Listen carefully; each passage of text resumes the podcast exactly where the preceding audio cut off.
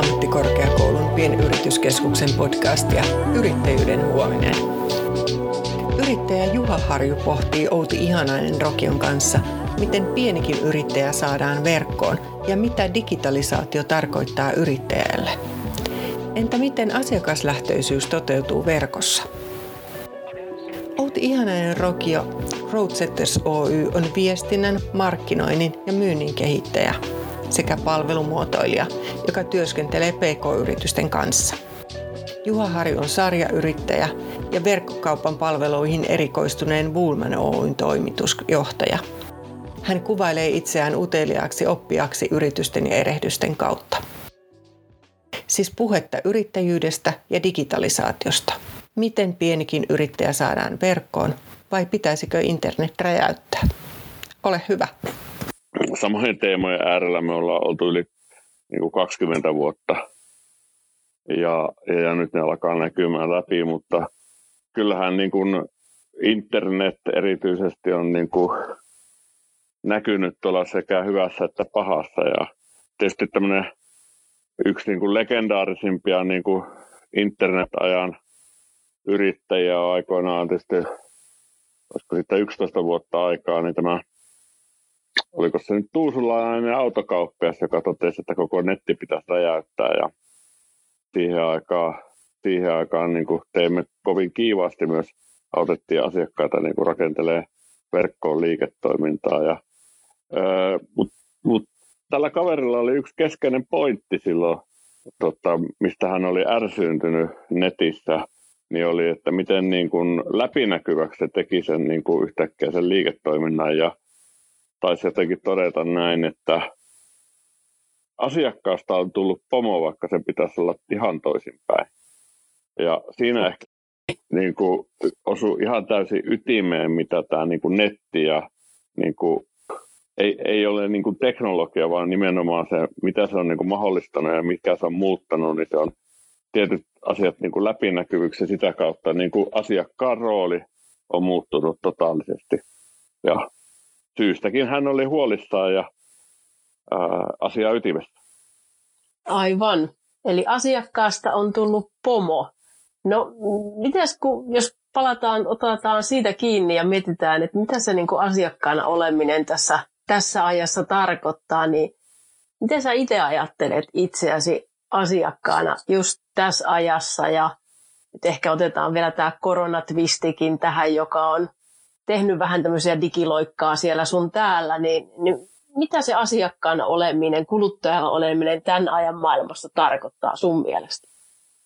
Mm, asiakkaana oleminen, niin kyllähän se, äh, niin kuin tuossa aie, a, tämä kaverikin jo totesi, tota, niin se pomoksi tuleminen tarkoittaa sitä, että että et netti tuo sitä läpinäkyvyyttä ja ne, ne erilaiset palvelut. Eli kun mä itse pystyn etsimään tietoa, vertailemaan ja asioimaan, niin se on aika raadollista ja se paljastaa sitä, että kuinka hyvin, kuinka hyvin niin kuin se yritys on muotoillut ja äh, viestinyt, kommunikoitunut ja rakentanut ne omat palvelunsa minulle, koska kun mä internetissä liikun, niin mä oon yksin ja kun tämä tuusalainen kauppias saa sen asiakkaan sinne autokauppaan, niin hän pystyy ohjaamaan sitä asiakkaan päätöksentekoa, koska hän on hänen kanssa yhdessä tekemässä. Mutta netissä asiakas on yksi ja siksi se kaikki, mitä sinne on niin kuin palveluna ja viestinnällisesti rakennettu, niin täytyy olla hyvin yksinkertaista ja hyvin selkeää, jotta mä ymmärrän, mitä minä olen ostamassa, mitä minä olen tekemässä siellä ei ole kukaan minua auttamassa. Nyt tässä korona-ajassa se vielä erityisesti niin kuin korostuu, koska nyt mä en edes pysty lähtemään sinne kauppaan fyysisen kivijalkaan tai lähelle edes sitä, vaan mun pitäisi vielä enemmän pystyä niin kuin sekä niin kuin kauppiana auttamaan, että mä saan sen jopa sen tuotteen kotiin. No miltä se näyttäytyy tällä hetkellä tämä erityisesti suomalaisen niin kuin yrityskentän kyky auttaa asiakasta etenemään verkossa? No kyllähän se vähän surullista siinä mielessä on, että jos nyt käyttää, niin kuin miettii vaikka minkälaisia palveluja itse käytän, niin, niin siellä se paljastuu tämä, että, että me monet, monet yritykset edelleen on hyvin tuotelähtöisiä. otetaan esimerkkinä se, että tota, kun aikoinaan hankin mökille hajosi astianpesukone ja piti löytää sopiva, niin kun menet nettiin ja katsot, tuota, että minkä sellaisen pesukoneen sieltä, niin kyllä saat niin kuin erilaisia energialuokituksia ja on erilaisia ohjelmia ja niin poispäin. Mutta miten minä löytäisin sen koneen, joka minulle siellä mökillä olisi sopivin? No, mä ostin sieltä sitten sellaisen koneen, josta oli hyvät energialuokitukset, etc. Ja no mikä oli lopputulos? Ennen kuin mä pääsen lähtemään sieltä, niin mun pitää neljä tuntia odottaa, että se pesukone jauhaa ne mun tota, pesut. Eli minä olisin tarvinnut semmoisen koneen, joka nopeasti tota, pesee ne, ei haittaa vaikka se on vähän mölyinen, kunhan mä pääsen niin kuin äkkiä sieltä sit lähtemään. Ja tämä niin kuin kertoo sen, että mun tarve ja sitä vasten mä löydän oikeanlaisen palvelun ja tuotteen, niin se on tosi vaikea tällä hetkellä vieläkin. Tuolla, mä näen kyllä erilaisia niin kuin, tuoteesittelyitä, mutta sopiiko se minulle? Onko sitten niin, että me ei osata käyttää mielikuvitusta ja arvailla ja arvioida ja miettiä, että mitä asiakas oikeasti tarvii? Niin, tai me emme äh, edelleenkään välitä tai perehdy tai mikä se ikinä se syy on, onko me olemmeko laiskoja siinä, että asettaa niin asiakkaan, että tulee niin tämä empatia ajattelu, jos minä itse olisin asiakas, asioisinko minä omassa liikkeestäni tai omassa palvelussani. Mm. Öö, olemme hyvin niin kuin tämmöinen sisäänpäin lähtöinen ja katsomme asioita hyvin niin kuin ehkä perinteisen tapaan niin kuin sieltä, että onko mulla, onko mulla tehokkuus kunnossa ja kaikki, kaikki muut niin kuin asiat saattaa olla tosi hyvin kunnossa, mutta sitten se, mitä, niin kuin, miltä se näyttää ja miltä se asiakas kokee sen, niin ei olekaan. Eli, eli kuluttajana mä nyt ja tulevaisuudessa, ja on se sitten kuluttajayritysasiakas tai kuluttaja-asiakas, niin odotan, odotan sellaista palvelua, mikä on paljon paljon älykkäämpi kuin tänä päivänä, paljon paljon ymmär, enemmän ymmärtää minua ja juuri siihen ajan hetkeen olevaa tarvetta ja pystyy auttamaan minua valitsemaan se minulle sopivimman tuotteen ratkaisu tai palvelu siihen ajan Ja Aivan. loppujen lopuksi se on aika yksinkertaisesta asioista. Se on loppujen lopuksi niin kuin monella yksinkertaisella asialla saadaan tämä aikaiseksi jo nyt, jos me vaan haluamme. No mikä tulee mieleen äh, esimerkkeinä tai semmoisista onnistumisista, jossa, jossa niin kuin sitä asiakkaan tarvetta, asiakasempatiaa on äh, oikeasti onnistuttu toteuttaa ja viemään hyvin verkkoon? No ensimmäinen asia on, että lähdetään niin kuin ensinnäkin ajattelemaan sitä asiaa, että se asiakas on yksin siellä verkossa, että mitä sen niin kuin ostamisen esteitä se kokee. Ja vaikka ihan kokee, kokeilemalla tai, tai kysymällä asiakkailta, enemmän ottamasta niin kuin asiakkailta palautteita. Ja ihan maalaisjärjelläkin se, että tota, riippuen nyt mitä tuotteita mulla on, niin, niin minkälaisia kysymyksiä mulle herää, että mun pitää saada niihin vastauksia ennen kuin mä teen ostopäätöksen. Esimerkiksi jos sä myyt vaikkapa, vaikkapa jotain tuotteita, joilla on niin kuin merkitys siitä, että miltä ne näyttää tai onko niiden, sopiiko ne minulle, niin onko sulla mitat siellä, onko sulla hyvät kuvat, mistä mä näen ihan perusasioita, että mitä sä oot sinne tuotetietoihin ja tuotekuviin laittaa. Eli tavallaan niin kuin hyvin, hyvin, hyvin monipuolisesti kaikkea sitä tietoa, mikä, mikä sitä ostajaa saattaisi tai... kiinnostaa, mikä on olennaista, mitä hän tarvii. Kyllä mä niin kuin enemmän lähtisin kuitenkin siitä, että myöskin liikatietoa huonosta. Eli pitäisi ymmärtää, että mitkä on relevantteja tietoja. Että onko se kaikki, niin kuin, että mikä erityisesti niin kuin ensimmäisenä se asiakas haluaa tietää ja mikä se on niin kuin siihen liittyen. Että, että toinen kokemus, mikä itse asiassa on esimerkiksi, että kun olen tämmöinen moottorisaha la, lähinnä harrastelija, mutta jo kymmenen vuoden päästä päädyin siihen, että varmaan jotain turvavarusteita olisi hyvä ostaa. Niin jos siellä mä menen sinne kauppaan ja näen siellä, että siellä on tämmöiset vaikka turvahousut, ja se kertoo mulle, että no, tämä estää tämmöisen sahan pyörimisnopeuden. Mistä hitosta mä voin tietää, että mikä se mun saha pyörimisnopeus, että onko tämä hyvä tuote mulle vai ei. Aivan, joo. Tuo onkin ihan hyvä esimerkki, että detalji on, mutta sillä ei oikeasti ole mitään merkitystä tuolla detaljille sille mulle, kuluttajalle. Mi, mm. Kyllä, että jos minä myyn, niin kuin, jos mä myyn ammattikäyttäjille näitä, niin se ammattikäyttäjä tietää. Mutta jos mä myyn harrastelijalle, niin minun pitäisi ymmärtää, että mitä se harrastelija niin kuin tulee kysymään. Ja taas palataan siihen, että itse asiassa kysymys onkin siitä, että pitäisikin ymmärtää paljon sitä, millainen ja kuka tämä asiakas on. Ja Kyllä. se määrittää pitkälti sitä asiakkaan tarvetta ja, ja miten hän käyttäytyy ja mitä hän etsii verkossa. Eli samat lainalaisuudet kuin, kuin fyysisessäkin maailmassa, mutta vaan siellä verkossa ja digitaalisessa maailmassa nämä yksityiskohtien määrä on niin kuin paljon isompi ja pitää muistaa, että se asiakas on yksin siellä. Me pystymme siellä fyysisessä maailmassa kohtaamisissa paikkaamaan koko ajan sitä, niin kuin mikä meiltä niin kuin puuttuu tai mitä meillä ei ole valmiina. Eli kuinka hyvä, minkälaisen niin kuin asiakaskokemuksen mä saan siellä verkossa, niin se on niin kuin yksityiskohtia, mitä mun pitää ratkaista ja ne löytyy sieltä, eikä niitä voi siinä asiakaskohtaamisessa luoda. Eli se, mikä siellä verkossa on silloin, niin se on, ja sitä ei siitä juurikaan heti muututa, muuteta toiseksi, mikä on sitten taas sitä fyysisen kanssakäynnin hyvää mm. puolta, että silloin, silloin sitä voidaan sovittaa. Kyllä. Joo. No minkälaiset esteet tällä hetkellä niin kuin näyttäytyy, kun yritykset tavalla tai toisella ehkä jopa pako, pakotetusti miettimässä verkon kautta myyntiä, verkossa asiointia, digitalisoitumista. Mitkä mm. siellä tuntuu kynnyksinä edelleenkin yrityksille? No kyllä se ykkönen on tietysti se tai sanotaan, että ne on ehkä kaikki tasa-arvoisia, niin osaaminen, resurssit ja rohkeus.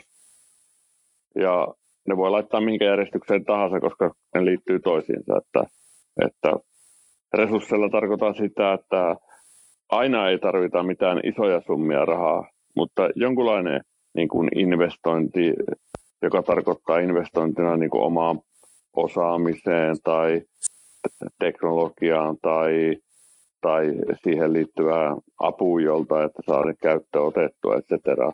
Eli kyllä ne niin kuin näistä kolmiosta lähtee, että mulla on niin kuin rohkeutta lähteä kokeilemaan, tekemään, oppimaan, hankkimaan osaamista ja mulla on riittävästi resursseja, että mä pystyn sitä niin kuin tekemään, koska tämä on kuitenkin, niin kuin tästä on niin kuin lyhyttä ja pitkää peliä. Lyhyttä tarkoittaa sitä, että mun pitää lähteä rohkeasti kokeilemaan, mutta verkossa, että sä pystyt niin kuin mittaamaan niitä sun tuloksia, että onnistuko tämmöinen asia, mitä mä siellä teen, niin sainko mä tällä kaupallisia tuloksia.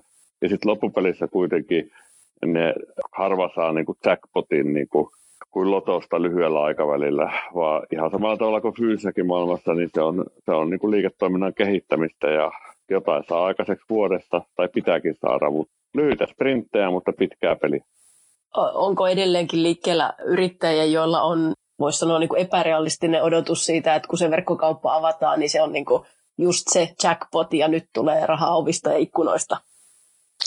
No ihan oikeastaan sanotaan, että mikä tahansa verkko niin kuin tehty palvelu, voi sanoa, että ihan sama kuin fyysenkin maailmaan tehty palvelu, että, että tänä päivänä niin kuin A, kilpailu ja B, niin kuin asiakkaat tulisi ostamaan ei siellä verkossa yhtään sen kummemmin niin kuin ole helpompaa kuin muuallakaan. Päinvastoin sillä on kovempi kilpailu, koska ollaan usein myös globaalissa kilpailussa. Että on paljon epärealistisia odotuksia siitä, että mulle riittää, että mä investoin sen verran, että, että mä saan sinne jotain, jonkun palvelun niin kuin auki ja saataville, kun siitä se matka vasta alkaa. Mitä mieltä oot? Mikä on semmoinen asia, mikä monesti unohdetaan tai jää, jää vähän toissijaiseksi, kun lähdetään vaikka rakentaa verkkokauppaa, avaamaan verkkoon palveluita? Sanotaan, että kyllä edelleenkin pyörii aika monesti teemat sen niin kuin teknologia ja työvälineen työkalu niiden ympärillä ja sitten se asiakas unohtuu. Ja toinen mikä on, niin unohtuu se asiakkaan ongelma tai tarve, mitä me ollaan ratkaisemassa. Onko se kuitenkin sitä vielä semmoista tuotelähtöistä ajattelua ja ikään kuin viedään sinne tarjottimelle tavaraa miettimättä, että kuka ja millä lailla niitä etsitään ja haetaan? Sitäkin tai sitten ihastutaan johonkin siihen työkaluun tai välineeseen eikä, tai siihen omaan juuri tuotteeseen tai siihen ideaan, eikä niinkään, että mennään niin kuin asiakas edellä ja mietitään se asiakkaan tarvetta ja, ja joskus jopa unohtuu että tunnistaa, että kuka se meidän asiakas. No miten sitten kun ajatellaan sit brändäämistä verkossa, niin, niin tota, mi, mitä se sitten oikeastaan on? Onko se nyt jotain hienoja kuvia, kivoja värejä vai onko se just tätä, että kikkaillaan sillä työkalulla kaiken näköisiä juttuja, mitä sinne saa? Mitä, mitä sen brändäämisen tulisi sun mielestä olla verkossa? Toki siihen liittyy aina ne mielikuvat, joihin liittyy tietysti sitten tämä visuaalisuus ja värimaailmat ja tämmöiset, mutta se on vain niin kuin yksi osa. Se on ehkä semmoinen, joka pitää olla kunnossa, ettei niin kuin, niin kuin häiritse. Mutta kyllä niin kuin brändi on tänä päivänä mulle sitä, että se on niin kuin tekoja. No mitä ne teot verkossa, niin se on aika pitkälle sitten viestintää, se on osallistumista, se on olla siellä, missä asiakkaat on ja kuunnella asiakkaita, osallistua siihen keskusteluun, tuo näkyväksi sitä fyysisen maailman tekoja, etc. Eli se on kyllä aika lailla sitä läpinäkyviksi tuomista, mikä se, mitä kautta se henki, että mikä se yritys oikein on ja miksi se on olemassa, mikä se mistio ja mitä se tarkoittaa asiakkaan. Voisiko ihan yksinkertaisesti ajatella, että se brändääminen on myös esimerkiksi sitä, että kertoo asiakkaalle, että missä se paketin toimitus menee ja milloin tulee ja mitä kanavia ja vielä vähän ehkä ja. ylipalvelua jopa siellä. Niin, se on oikeastaan, puhutaan, sitä mä tarkoitan niin kuin läpinäkyvyydellä, että, mm. että, että riippuen minkälainen se sun palvelus on, että onko se, onko se puhtaasti joku sellainen asia, mikä toimii niin kuin verkossa, minä käytän ja kulutan sitä siellä, vai onko se verkossa oleva palvelu sitä, että minä ostan sieltä ja sitten minä saan jotain, niin koko se asiakkaan polku, miten se kokee sen asian siitä, kun se ensimmäisen kerran kohtaa sut sinne, kun se käyttää sitä, sitä, sitä palvelua. Ja, niin se on hy, hyvin niin kuin kokonaisvaltainen, eikä sinänsä niin kuin, en, enkä missään nimessä sano, että se on niin kuin helppo asia, koska se taas vaatii niin kuin aikaa ja resursseja, että se ei tapahdu itsestään. Mutta paljon pystytään myös automatisoimaan asioita. Se on ehkä se mun lempi aihe, että miten niin kuin asioita automatisoidaan, koska jos kaikki tehdään niin kuin manuaalisesti myöskin niin kuin verkossa, tai se on myös sitten hidasta Aivan. liiketoiminnalle ja asiakkaan kokemuksen rakentamiselle. Onko tuossa sitten semmoisia myöskin hyötyjä, joita ei välttämättä tiedä eikä tunnista ennen kuin sitten lähtee tekemään verko, verkossa bisnestä? Joo, ja aika moni asia, mikä mun mielestä, miksi, miksi tota, monet tekee asiat vähän liian vaikeasti, on se, että harva asia niistä, mitä me niin kuin rakennetaan verkkoon tai mitä me tehdään yleensäkin, niin on ainutlaatuista. Jossain se on tehty kertaalleen jollain tavalla ympäri maailmaa. Me aika vähän niin kuin tutustutaan, mutta mun tyypillinen kokemus on se, että se, että me edes Googlella lähdettäisiin kartottamaan, että mitä muut on tehnyt, ja sitten vaikka tekisi pikkusen paremmin tai jossain niin kuin toisella puolella maailmaa joku asia on jo saatettu tehdä, niin mikään ei estä kopioimasta ja tekemästä se paremmin täällä. Et, et, maailma on täynnä, täynnä niin kuin jo tehtyjä asioita, joista kannattaa ottaa oppia ja hyötyä. Okei, eli osa sitä niin kuin verkko-opettelua, digi, digitalisoinnin, digitaalisten palveluopettelua onkin itse asiassa se, että et, et, oppii ja etsii, että mitä muut on tehnyt ja miten tätä voisi soveltaa siinä omassa bisneksessä, eikö niin? Kyllä, ja monessa niin kuin, niin kuin trendeissä ja mitä niin kuin tapahtuu, vaikka katsotaan niin kuin miten kuluttajatrendit menee, niin nehän on niin kuin maantieteellisesti, vaikka me puhutaan globaalisti, niin ne voi hyvinkin usein maantieteellisesti menee eri vaiheissa eri aikaa, jolloin ne asiat, mitkä ehkä jossain muualla on tapahtunut, niin niistä, niistä kannattaa. Hyvä esimerkki on tässä vaikka tämä tähän hetkeen liittyvä korona-asia niin aika paljon on alkanut statistiikkaa tulemaan, että miten niin kuin erilaisille palveluille ja ihmisten käyttäytymiselle on tapahtunut Kiinasta. Toki kaikkia voi tänne verrata, mutta siellä on tiettyjä asioita, mitkä, mistä esimerkiksi voi katsoa heti, että että tota, niin miten niin kuin jotkut nyt palvelut on toipunut, kuinka pahasti tämä vaikuttaa johonkin tiettyyn palveluun.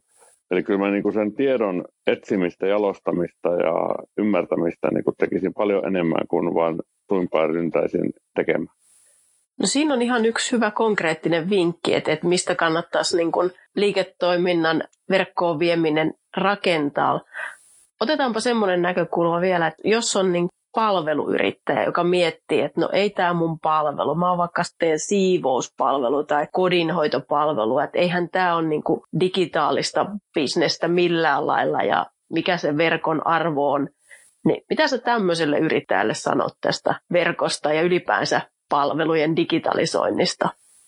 No mä sanoisin näin, että mä kerron yhden henkilökohtaisen kokemuksen, en, en, en niin tuosta siivouksesta, vaan siitä toisen tyyppisestä palvelusta liittyy tähän oikeastaan vähän surulliseenkin välillä laadulla olevaa asiaa, eli rakentamiseen. Mutta me oltiin tuossa taannoin myymässä taloa ja kuntotarkastus. Ja mm-hmm. minäpä ensimmäisenä lähdin kartoittamaan netistä, että mitä kuntotarkastuksia oli saatavilla. Ja aika pitkään siellä oli kyllä, niin kuin löytyi erilaista Fonektasta ynnä muusta löytyi yhteistietoja. No paripa lähdin soittamaan, mutta ei ne kiireeltään ehtinyt vastata, mutta sitten törmäsin verkossa kuntotarkastukseen ja se oli hyvin tuotteistanut, eli mä pääsin heti näkemään siitä verkosta, että miten se palvelu toimii, mitä se maksaa, ja sitten siellä oli, että tilat tästä. Mä laitoin siihen kaikki tiedot, ja sieltä tuli ja myös sen ajankohdan ja niin poispäin. Sieltä tuli kuittaus, että tuohon aikaan tota, saapuu meiltä tota, niin, kuntotarkastaja. Ja tässä tuli myös tämä brändiasia, eli hyvin pieni mm. yritys, mutta se miten se erottautui, niin koko prosessi oli niin kuin läpinäkyvää. Mä ymmärsin, mitä tapahtuu, milloin tulee. Ja silloin mä olin siellä paikalla, kun se tuli ja ovikello soi. Kaksi kaveria tuli ovesta sisään, ensinnäkin oli niin kuin siistit haalarit, ne näytti samalta kuin verkossa.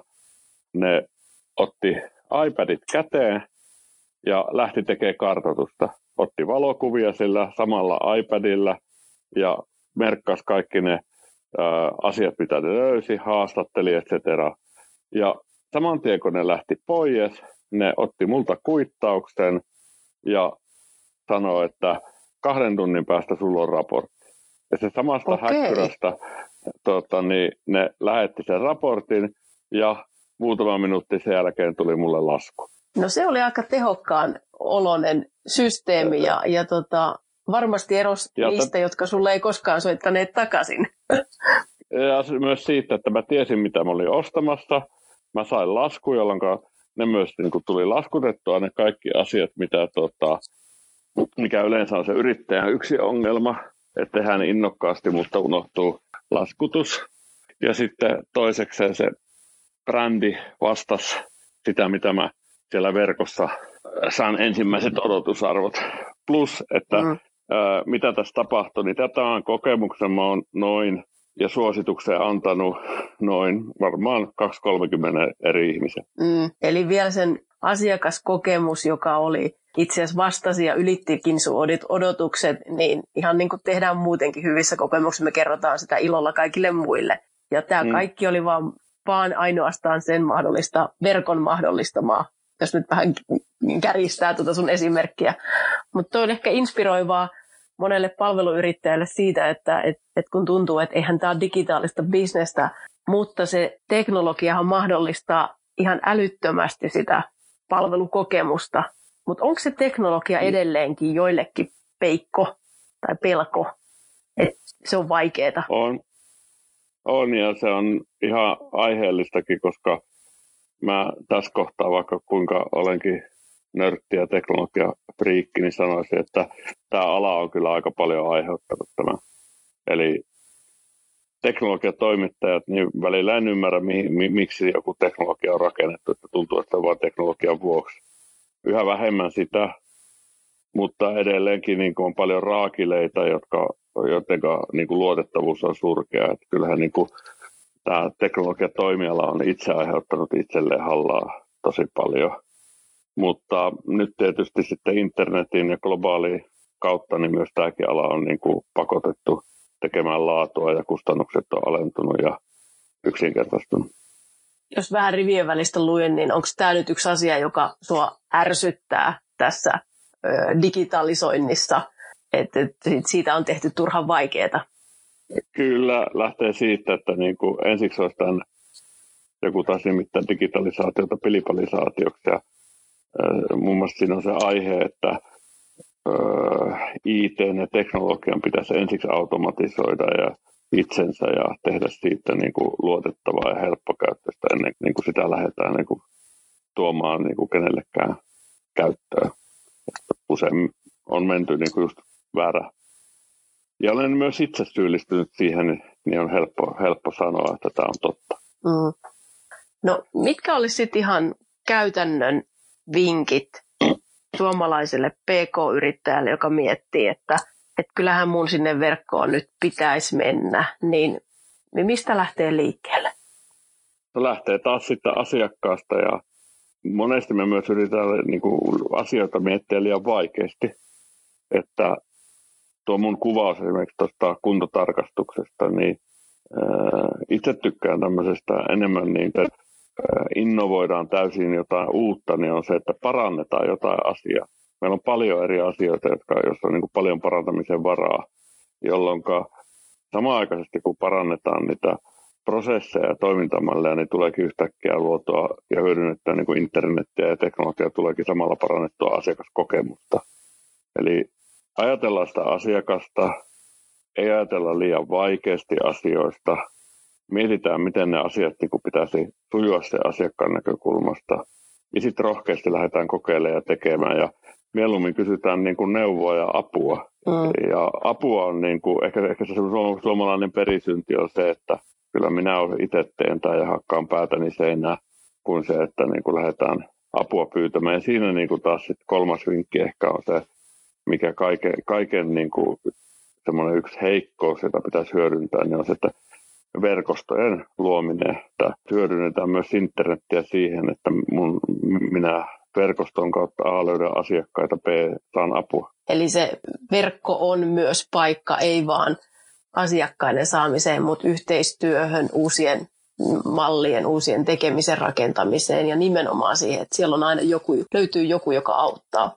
Joo, ja mä uskon itse niin kuin nyt ja tulevaisuudessa vielä enemmän niin kuin verkostomaiseen toimintaan, että sitten loppupeleissä niin kuin palvelut usein liittyy toisiinsa. Että jos me halutaan automatisoida asioita, niin kyllä niin kuin verkostomainen toiminta ja ver- verkostojen kytkeminen toisiinsa ja palveluiden kytkeminen toisiinsa on sitten sitä tulevaisuutta. Konkreettinen esimerkki vielä tuosta verkostomaisesta ja palvelujen kytkemisestä on esimerkiksi se, että jos minulla on vaikka se siivouspalvelu, niin kuinka paljon se pystyisi vaikka auttamaan siitä, en mä osaa sanoa, että toimisiko se, mutta pystyisikö se jotenkin auttamaan vaikka minua kytkeytymällä sen ää, palvelun kiinni johonkin ää, verotuksellisen hyvä esimerkki. Ehkä se on parempi esimerkki tänä päivänä on vaikka joku kevyt yrittäjyys, joka tekee automaattisesti sulle tota, veroilmoitukset, et cetera. Eli se kytkeytyy muihin palveluihin ja automatisoi paljon enemmän kuin vain se yksittäisen palvelun.